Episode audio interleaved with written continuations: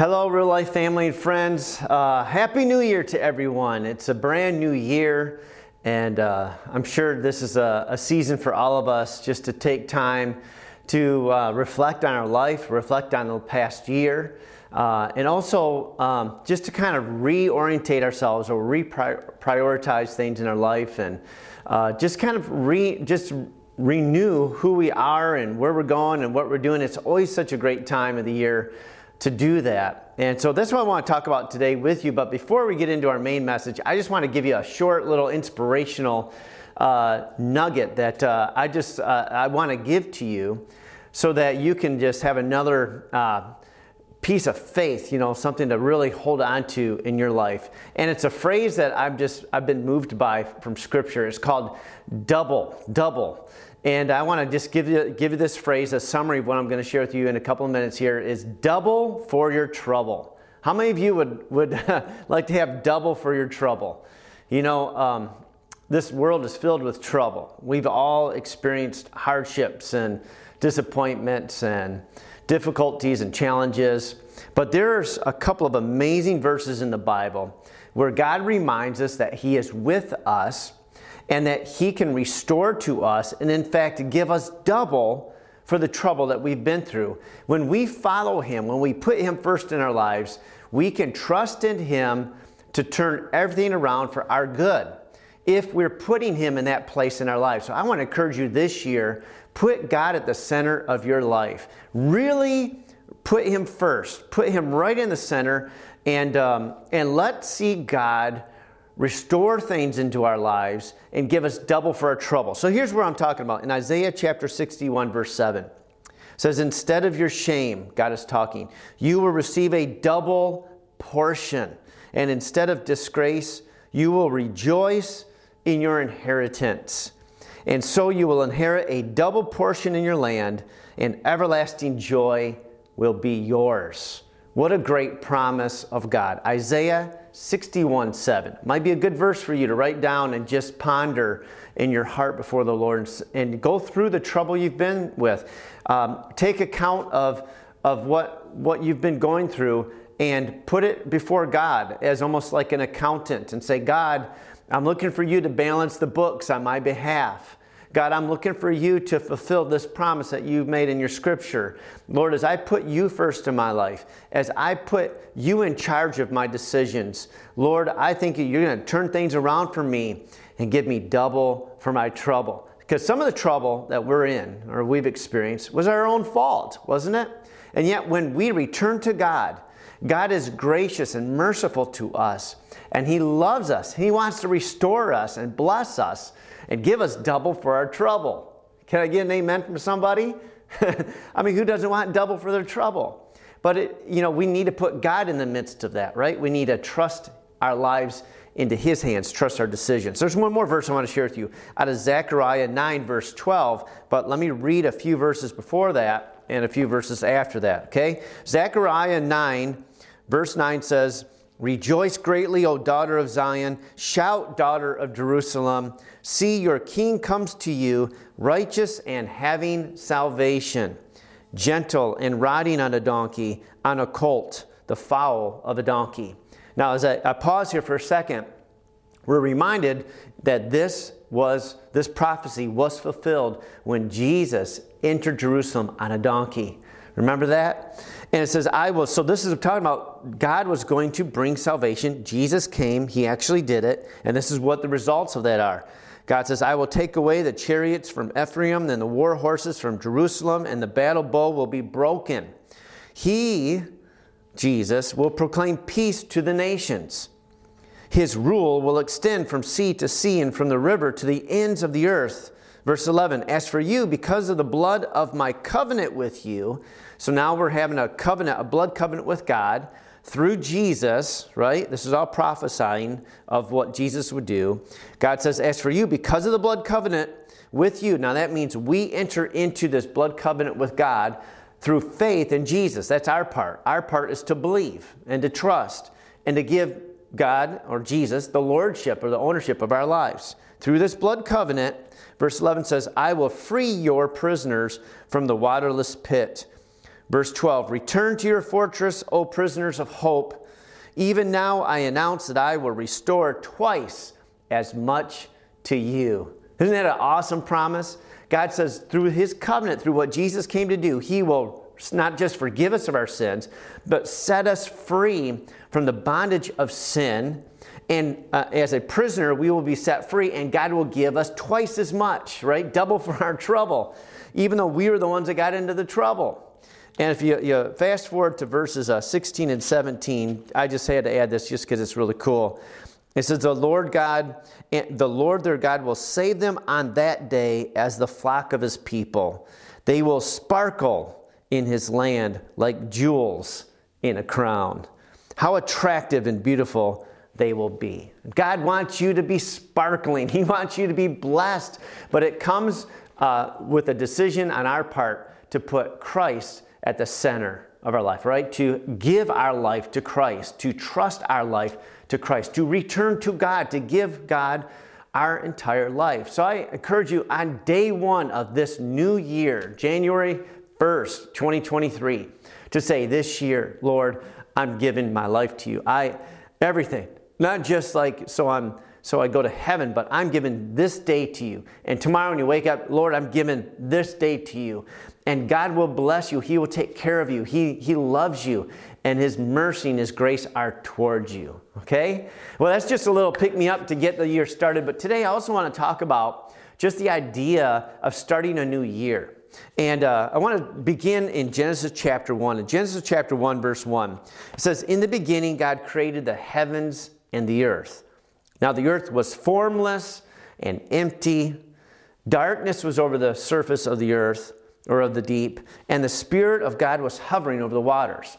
So, in the very first uh, verse of the Bible, or the second verse of the Bible, we see um, what the state of, of uh, the, the creation was in the very beginning. And it was three basic words formless, or it was without structure, empty, so it was without substance, and darkness, so it was without, without light. And then God begins to unfold the story of creation and he begins to create creation. And so he takes formlessness and he builds structure that leads to life. He takes emptiness and he begins to fill creation. He fills it with life. And then he takes darkness and he turns on the light and he gives vision and meaning and purpose to life. Keep this in mind. This is what happened in the beginning. This is what creation is, uh, is all about right now. We have formlessness, emptiness, and darkness being turned into structure that leads to life and supports life, um, and into uh, fullness. God wants fullness of life. He told us to be fruitful and multiply and fill the earth and darkness is dissipated with light. Light comes, vision, purpose, and meaning. And so you really have the contrast of in the beginning, there was nothing, there was only emptiness and void and darkness and chaos. Uh, and then it begins to, to, to be filled up with life and purpose and meaning, right? So God created this world to function with order and purpose. And God set in motion rhythms that continue to dictate creation's behavior. So I want to talk to you about uh, the rhythms of creation, or we could say the rhythms of life that God created, the rhythms and the patterns and the structures that God gave for us. And uh, I want to kind of break that down a little bit. There are natural laws as well as spiritual laws holding creation together right now and keeping chaos at bay. It is God's natural laws and God's spiritual laws that created everything that we see that's good and that's producing life and sustaining life, right? But when we buck these natural and spiritual laws that God created for life to happen, then we get the opposite. We revert back into chaos. We begin to see things break. Um, we begin to see things die, right? Because everything God did in the beginning was to take nothing and make something, to take death and create life, to have emptiness and to create fullness, to take chaos and to bring peace and order. So when we buck the natural and the spiritual laws that God used and has created to not only make and sustain life, and when we do that, we are going against life. We are breaking life apart. We are going backwards or reverting backwards to pre creation where there's brokenness, darkness, emptiness, fruitlessness. There's nothing. And that's the thing that I want to share with you today is when we willingly allow ourselves to follow or live in alignment with God's created order, God's created laws, natural and spiritual, we thrive. Our lives thrive. There's a rhythm to life that God wants you to experience.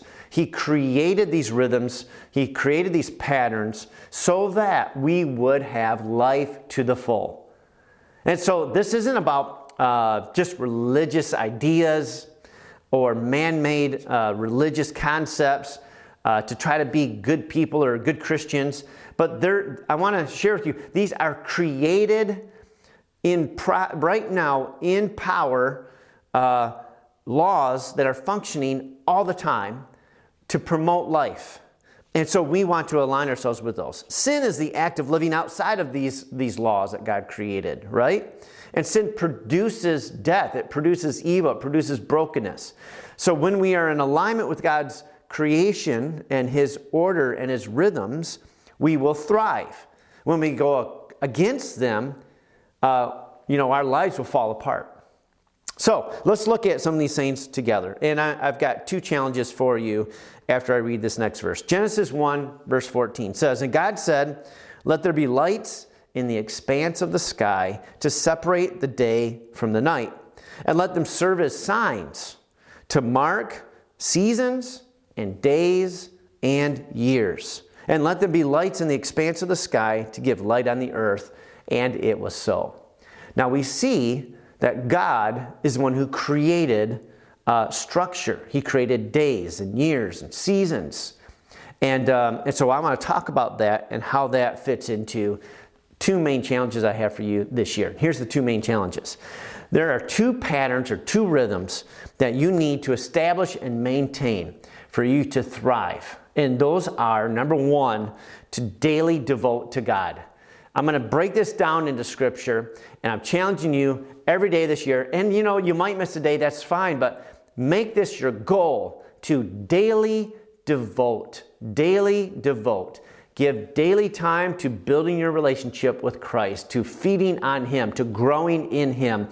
Daily devote. The second challenge I have for you is to weekly worship. Now, make these phrases so they're easy for you to remember. Daily devote, weekly worship. Weekly worship is come to church, be a part of this family of God on a weekly basis. I'm going to give you the scriptures for these things, and I'm going to show you that these aren't just religious ideas. This isn't how you try to be a good Christian or something.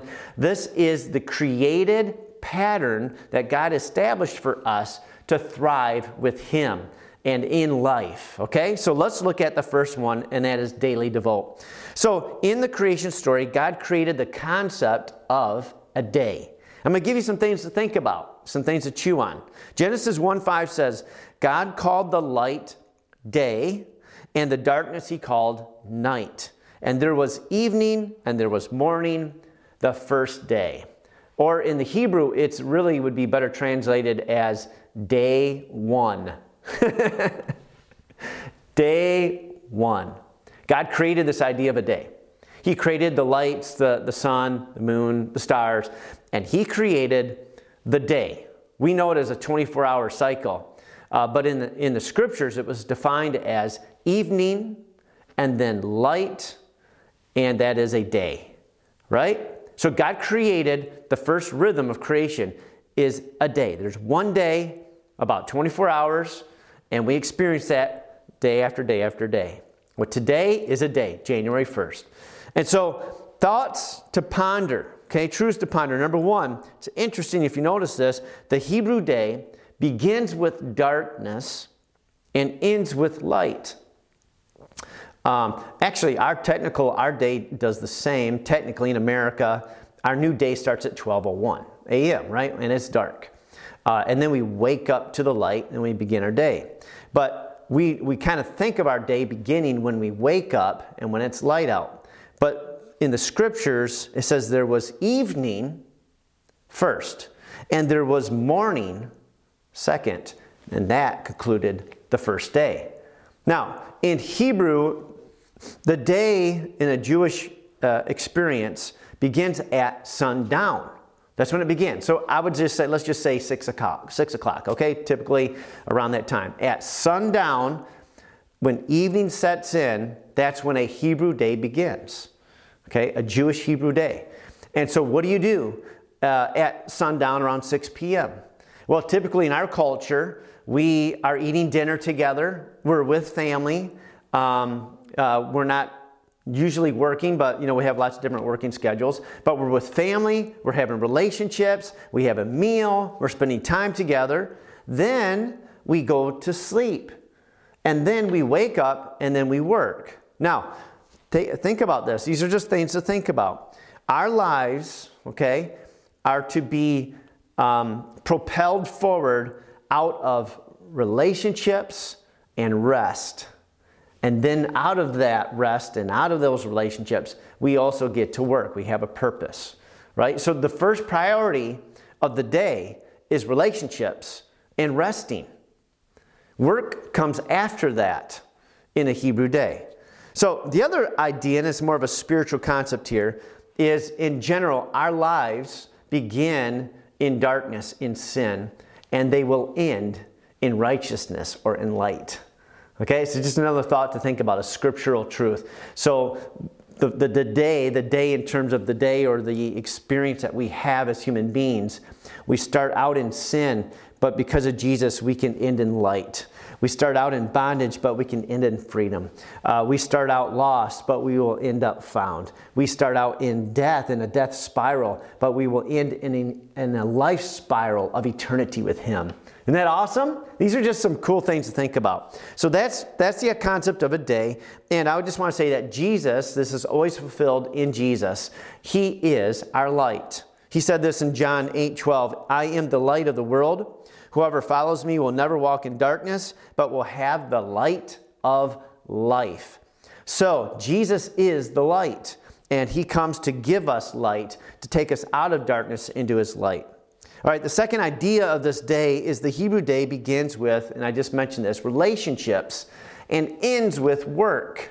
I know that we don't all have the same working schedule, but the concept of creation is that our work should flow out of a healthy relationship with God and with our family and others. And it should come out of a position of rest where we are full and then we are able to be fruitful, right? Out of the fullness of relationships with God and with others, and out of the fullness of rest, we then produce fruitfulness, okay?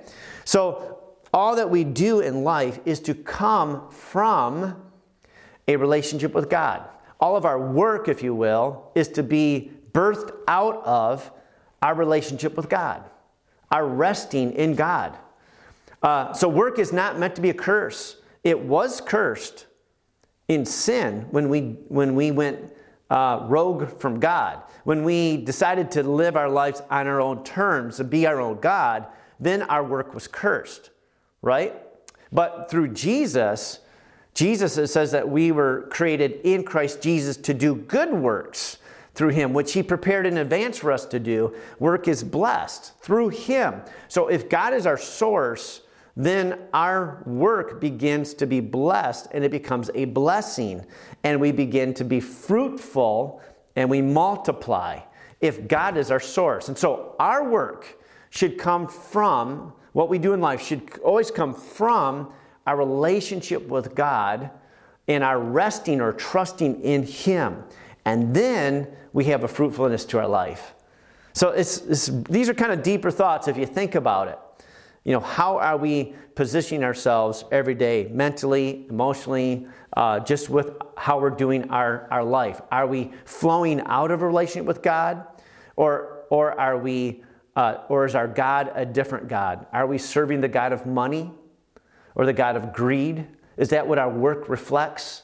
That we work in order to get, you know, so we spend on ourselves or that we have this insatiable uh, pursuit of trying to find satisfaction through more stuff or more power or more prestige or whatever, you see, that's we're serving a different God then. And our work is, is, is really, it's not, it's not being fruitful because it's not coming out of God. So it's pretty deep thoughts to think about. Also, um, I want to bring this back to Jesus. Jesus tells us what our work is. Jesus should be our focus. A guy came up to Jesus and said, What's the work of God? What do I need to do? You know? And Jesus said this in John 6 29. He says, The work of God is this to believe in the one he sent. Jesus says, in other words, what your real focus should be is having faith in him, trusting in him. That's what you should strive to do because out of that relationship with Jesus, then our lives naturally will produce a work that's fruitful and meaningful and in alignment with God's will for our lives. So I want to say this phrase fruitfulness flows from faith. To have a fruitful, meaningful life, it's going to flow from our faith in Jesus Christ as our Lord and Savior and as Him being positioned first in our life. Then He will literally lead us and direct us and empower us to have a life that actually has a meaning beyond just making money or getting stuff done or surviving. Because you weren't made to just survive, you were made to thrive. You have a purpose in life. God has a destiny for you and for me, but it has to come out of uh, out of our relationship with Him what His destiny is for us, what His purpose is for us, what He's leading and guiding us to do. So if He's our God, then um, then He will direct that work out of that flow. But if money's our God, or I'm my own God, or power's my God, or you know, pleasure's my God, then my work will reflect those things and it will not be of God. It just will be out of order for sure. So Jesus said this in John 15, 5. I am the vine, you are the branches. If you remain in me and I in you, you will bear much fruit. Apart from me, you can do nothing. Nothing. Not nothing of significance, nothing that's going to impact eternity. Jesus wants your life to impact eternity. He has a work for you that is a blessing uh, that will multiply and be fruitful. Not just a work that will pay the bills and uh, satisfy our, our greeds and our needs and all that stuff. God's got everything that you need in Him. So that's the, the idea here. So let's talk about daily devoting. And in the Bible, we have this amazing example of God trying to train and teach and disciple His people through um, this illustration, and it's manna. Do you remember when the Israelites came out of Egypt, out of, out of slavery? And Moses led them out. The Lord delivered them. They crossed the Red Sea. They end up in the desert. And then they're trying to figure out, oh, what do we do for food and water? And they're complaining and they're grumbling and all this. And God comes up with this idea, and He says, I'm going to bring bread from heaven for you every day. And that bread was called manna. And here's what the Bible says about it in Exodus 16, verses 4 to 5. It says, Then the Lord said to Moses, I will rain down bread from heaven for you. The people are to go out each day, each day, and gather enough for that day. In this way, I will test them and see whether they will follow my instructions. On the sixth day, they are to prepare what they bring in, and that is to be twice as much as they gather on the other days. In verses uh, 13 to 19, it says, That evening quail came and covered the camp, and in the morning there was a layer of dew around the camp. When the dew was gone, thin flakes like frost on the ground appeared on the desert floor. When the Israelites saw it, they said to each other, What is it? For they did not know what it was. Moses said to them, It is the bread the Lord has given you to eat. This is what the Lord has commanded. Everyone is to gather as much as they need. Take an omer for each person you have in your tent. The Israelites did as they were told. Some gathered much, some little. And when they measured it by the omer, the one who gathered much did not have too much, and the one who gathered little did not have too little. Everyone gathered just as much as they needed. Then Moses said to them, No one is to keep any of it until morning. So, uh, so some of them did keep some of it till the morning, and then it spoiled and it was filled with maggots. And so this is what God did. Every day, God sent manna from heaven. Every day, the people had to come out and trust that they would wake up and that God's provision would be there for them. And so, if they gathered a bunch and said, "Oh, oh, wow, we got to get as much of this as we can," you know, that reminds me of this kind of a lifestyle that a lot of people have, where they're just hoarding, they're trying to grab and get, and because they're not trusting God, they're only trusting their own their own means. And so, oh, you know, our, we might be greedy, we might be desperate, we might be afraid that we won't have enough. And so we're always, life is spent always trying to gather and keep and hoard and, you know, uh, pile things up. That's what Americans do, you know. But God says, no, no, no. I want you to trust in me one day at a time. Every day, every morning, one day, daily devote to God. One day, I will bring bread from heaven. You go out and you'll have everything that you need. And the people who kept some for the next day, the, the, the scripture says it was spoiling and was filled with maggots and it would stink and it was rotten, rotting because God wasn't going to let that, that food last that long. He wanted to teach them to trust in Him every single day. Well, guess what God's doing today? the same thing. He wants you and I to trust Him every single day. God created the rhythm of a day. And within every 24 hours, God is teaching us to depend on Him, not stockpile um, our spiritual, uh, you know, food. God needs, uh, wants us to need Him every single day. So we need spiritual food every day. That's why I'm challenging you to daily devote. This is a pattern God created from the very beginning, and then He He did this with the Israelites to show us. So Moses summarized this whole idea in De- Deuteronomy 8 3. He says, He humbled you, God humbled you, causing you to hunger, and then feeding you with manna, which neither you nor your ancestors had known, to teach you that man does not live on bread alone, but on every word that comes from the mouth of the Lord. So, what is the lesson here? The lesson is God is teaching the people, you trust in me and I will provide everything that you need. You do not live by your own means or by just bread or by food, but I am your provider. And you do what I say, you follow my instructions, you follow my word, and I will provide for you every day. Now, this has direct implications on how we work this out today. Because today I don't have to go around this morning, I didn't go outside and look for manna on the ground to feed my family and feed myself. I didn't do that. It's not that way now but it's still that way spiritually.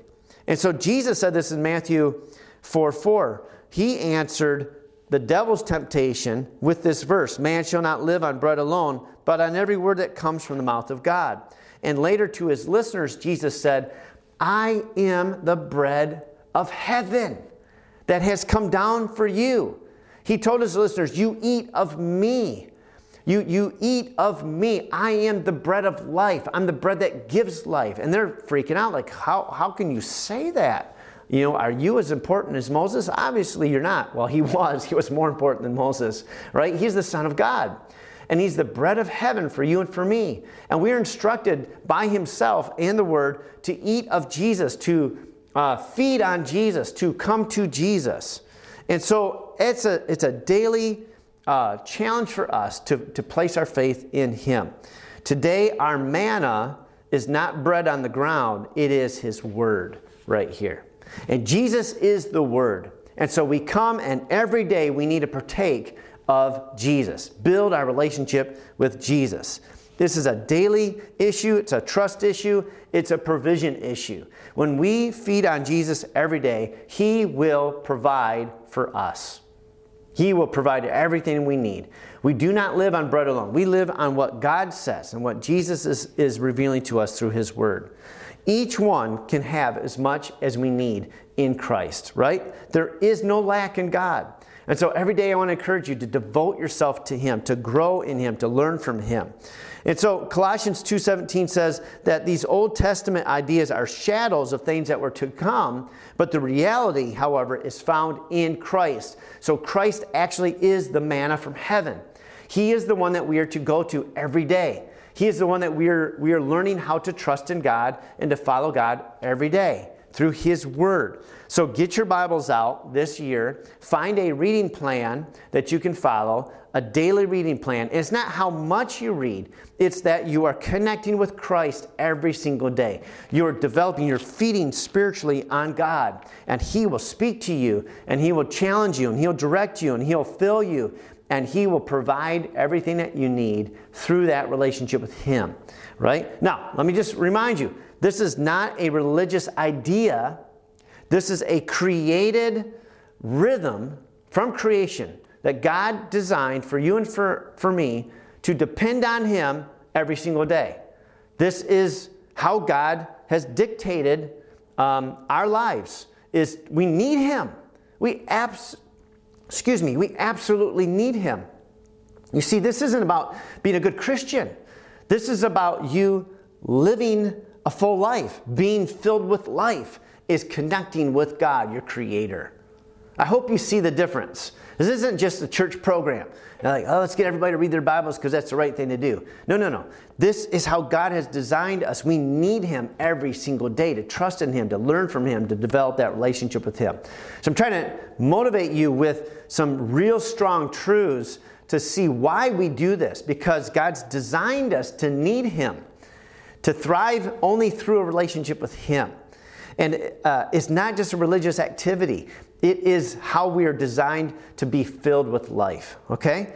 So um, remember how Jesus prayed this, uh, or he said this to his disciples Whoever wants to be my disciple must deny themselves and take up their cross daily, daily, and follow me. And then he taught us how to pray. And in the Lord's Prayer, he said this um, He said this phrase Give us today our daily bread.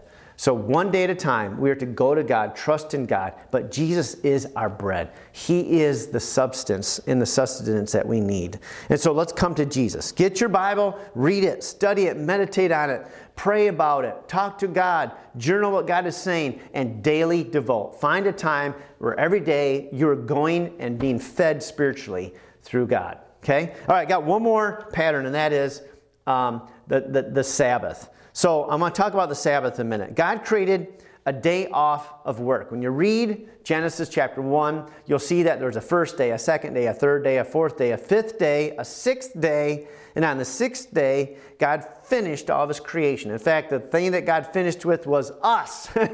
the climax. I always say we are the climax of God's creation. He prepared everything else for us, and then he made us last because he already provided everything that we would need. And so when he finished his work, there is one more day, and that's called the seventh day. After the seventh day, there is no eighth day. In Scripture, there's no eighth day. Now, of course, there's, there's another day after the seventh day of creation, but it's not numbered the eighth day because God decided to create something called a week. He created a day, He created a week. This, these, are, these are God's created norms. This isn't man's stuff. This is what God decided to do. So He creates a week. He cre- and, and within that week, he created a day off, a day of rest, and it's called the Sabbath. In Hebrew, um, the, the word Shabbat, which some of you have heard this word, Shabbat, literally means he rested. It means he rested. Um, but also, this word Shabbat comes from the number seven. So it's kind of a double meaning. It's the seventh day, and it's also a day of rest. So God created the week as defined by seven days. This is where it happened. Genesis 2, verses 2 to 7. It says, But by the seventh day, God had finished the work he had been doing. So on the seventh day, he rested from all his work. And God blessed the seventh day and made it holy because on it he rested from all the work of creating that he had done. So the Hebrew week begins with six days of work, but it ends with rest. The Hebrew day begins with relationships and rest and ends with work. So each day you're resting and then working, resting then working, resting then working. And then on the seventh day, you get the whole day to rest and have relationship and to connect with God and to connect with your family and friends, right? That's how God um, created our experience on life, of life. And so I want to encourage you to align your life with God's rhythms and patterns for your personal vitality in Him. This is a big deal. It's not just, oh, I should go to church. No, it's you need to follow and put your life into the alignment that God created, the rhythm for you to thrive, and that is to be with Him on those Sabbath days. Okay, now in America, um, you know, we consider Sundays our, our Sabbath, if you will. Uh, the Jewish Sabbath would be on a Saturday the last day of the week. Uh, but in America, we pick Sunday, which technically is like our first day of the week. But it is what it is. So we have a day out of the seven where we set aside, we make it holy, make it special to rest, but also to worship. And so that's why I want to challenge you to weekly worship. That means to honor the Sabbath day. So let's look at what that is. In Hebrews chapter 4, verses 9 to 11, the writer says, There remains then a Sabbath rest for the people of God. For anyone who enters God's rest also rests from his own work, just as God did from his. Let us therefore make every effort to enter that rest. Now, you have a physical dimension to this truth, and you have a spiritual dimension to this truth. The physical dimension is just what it sounds like stop working, rest, okay, take a day off. But the spiritual truth of this is even more profound than that, and it is this we are to be always living out of the rest or the trust that we have in God. And we God wants us to experience a trusting relationship with him and so so that we are living out of the reservoir of a spirit and a soul at rest with God, at trust with God. I hope that makes sense to you. There can be a striving in this world, or there can be a work that's produced out of a resting, trusting position because you know who you are and who's in you. And that's the rest that God wants us to have. And you can have a religious striving, or you can have a faith filled uh, um, experience with God. You can be trying to prove yourself to God, trying to do all the right things, trying to earn your way to heaven. Or you can trust that Jesus paid for all your sins, He's forgiven you, and you're at peace with God, and you can rest in that and then follow His leading and live a life not of stress and strain, but of uh, restful faith and relaxation in doing what God's called you to do. So that's what the Hebrews uh, chapter 4 is talking about, is entering into our salvation. Um, that our work is done in terms of salvation. We can't, if, if we're the ones trying to earn our own salvation, we're in trouble because we're not going to be able to find, we're not going to be able to do it, right? But if we rest and we let the work of Christ um, be activated on our behalf, then his work results in our salvation. So this is how Jesus puts it. In Matthew 28 28, he says, Come to me, all you who are weary and burdened, and I will give you rest. Jesus is saying that he's the one that, that accomplishes or works on our behalf our salvation.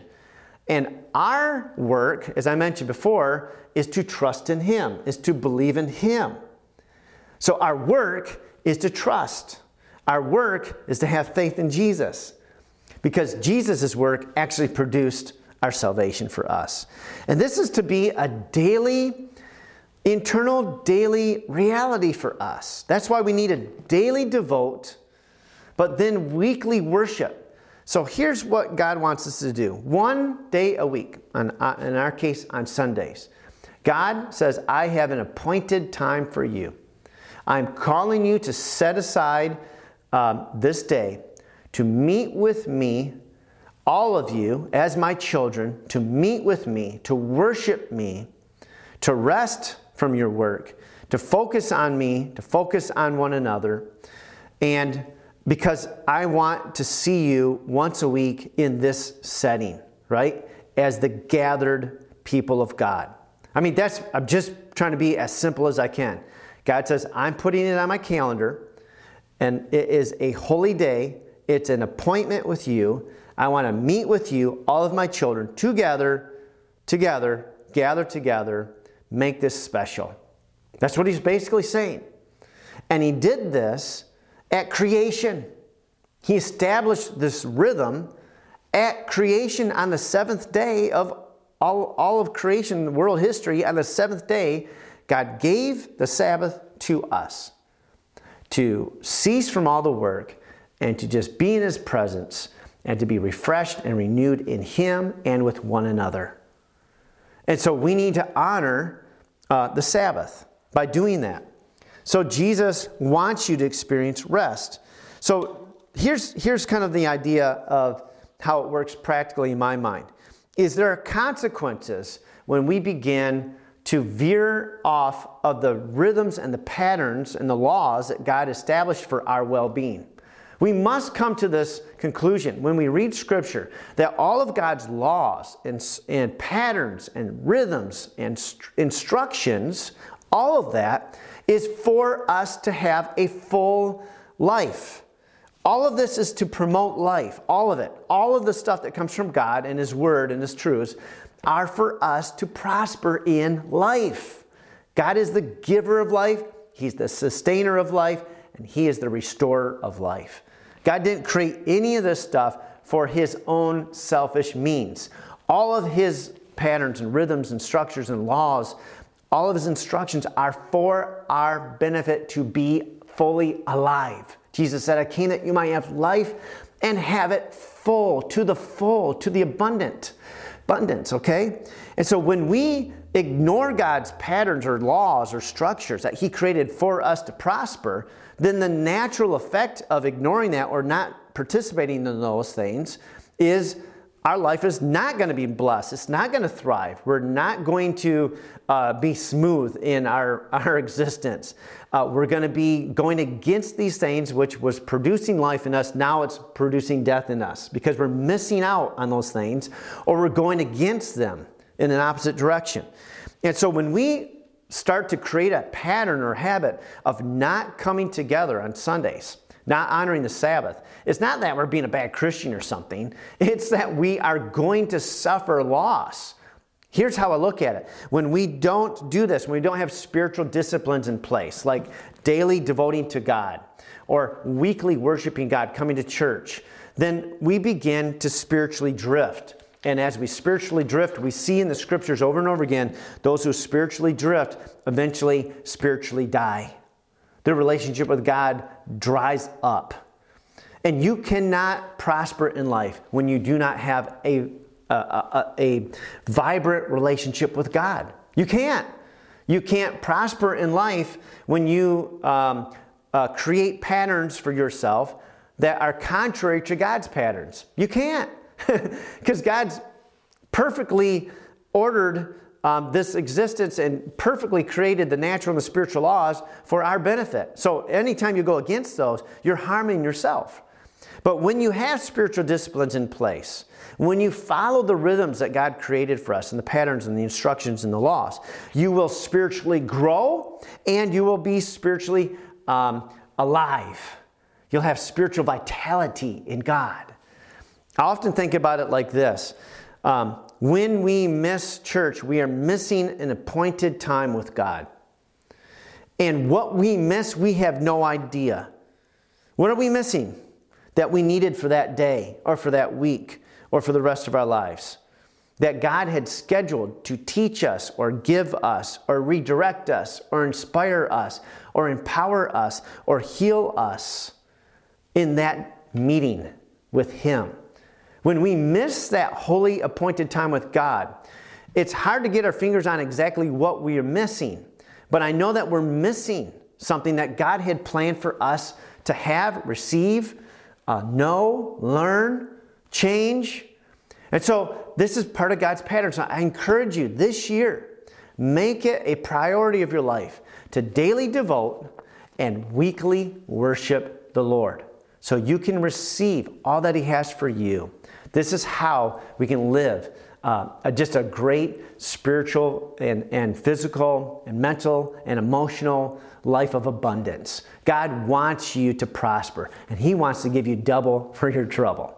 Amen? So, as I kind of conclude this, um, look at the, just this verse out of Isaiah chapter 58. He's, God is talking through the prophet Isaiah in verses 13 and 14 about the benefits of honoring the Sabbath, of meeting with God, of worshiping God on a weekly basis. Here, here it goes. It says, If you keep your feet from breaking the Sabbath and from doing as you please on my holy day, if you call the Sabbath a delight and the Lord's holy day honorable, and if you honor it by not going your own way, and not doing as you please or speaking idle words, then you will find your joy in the Lord, and I will cause you to ride in triumph on the heights of the land and to feast on the inheritance of your father Jacob, for the mouth of the Lord has spoken. I mean, this is pretty poignant of what God is saying. He said, Look, if you don't just do whatever you want on the Sabbath, if you don't just go your own way, do whatever you want, speak other words, just kind of do, do whatever, do your own thing, but you honor the Sabbath, you show up, you make it holy, you make it a delight, you come to meet with me, like I've said, you put this on your calendar. You, you, you follow this, this pattern of meeting with me. This is what I'm going to do for you. I'm going to fill you with joy, right? I'm going to cause you to have victory and triumph in your life, and you're going to, you're going to feast on your inheritance. You're going to have an abundance in your life. You see, God says, Meet with me so I can bless you. Meet with me so I can fill you with my joy. Meet with me so I can lead you in triumph. And that's really the idea behind double for your trouble as well. Is we got to put God first in our lives. We need to trust him with everything that we have and God will turn things around for us. So, my encouragement today for you and for this year is to be diligent in establishing and maintaining at least these two spiritual disciplines in your life of daily devoting, spending time feeding on Jesus, the bread from heaven that brings us life. Without that bread, without that sustenance in our spirit, we will grow weak and weary and we will falter and we will faint. We need food, spiritual food, not just physical food. We need Jesus, right? And we need to weekly worship God so He can fill us with joy, give us victory, uh, bless us with abundance. He will lead us, teach us, guide us, heal us, correct us, empower us, to, you know, uh, cause us to, to know what to do as we meet with Him and follow Him this year. So, right now, let's start that commitment. Pray this prayer with me if you want to put Jesus at the center of your life. You want to surrender to Him your life, not just today, but for this year and every day this year. Let's live a life of submission and honor to Jesus. If that's your desire, let's pray this prayer together, okay? Say this with me. Say, Jesus, thank you that you love me and you came to save me. And today, I choose to rest in you. I choose to trust in you. I believe in you as my Savior and as my Lord. Thank you for forgiving me of my sins. I'm all yours, Jesus, and help me to establish and maintain these disciplines in my life that you created for me so I can thrive in relationship with you. So I can have all the provision that I need through you. Lord, help me to study and read your word this year. Help me to be consistent in that so I can grow in you. And help me to be consistent in honoring the Sabbath, meeting with you, meeting with other God's other children, my spiritual family, to not only be a blessing to others, but to be blessed by others and to grow and learn. I'm all yours, Lord. Thank you for this new year. Lord, I pray for double for my trouble as I give it all to you in Jesus' name. Amen. Amen. Well, I hope that that is your decision today and one day at a time. Remember, God created these patterns and rhythms, so let's live our lives in alignment with those. Let me pray a blessing on you now uh, as we conclude this message, okay? Now may the Lord bless you and keep you. The Lord make his face shine upon you and be gracious to you. And the Lord lift up his countenance upon you and give you peace. In his name, amen. Amen. God bless you.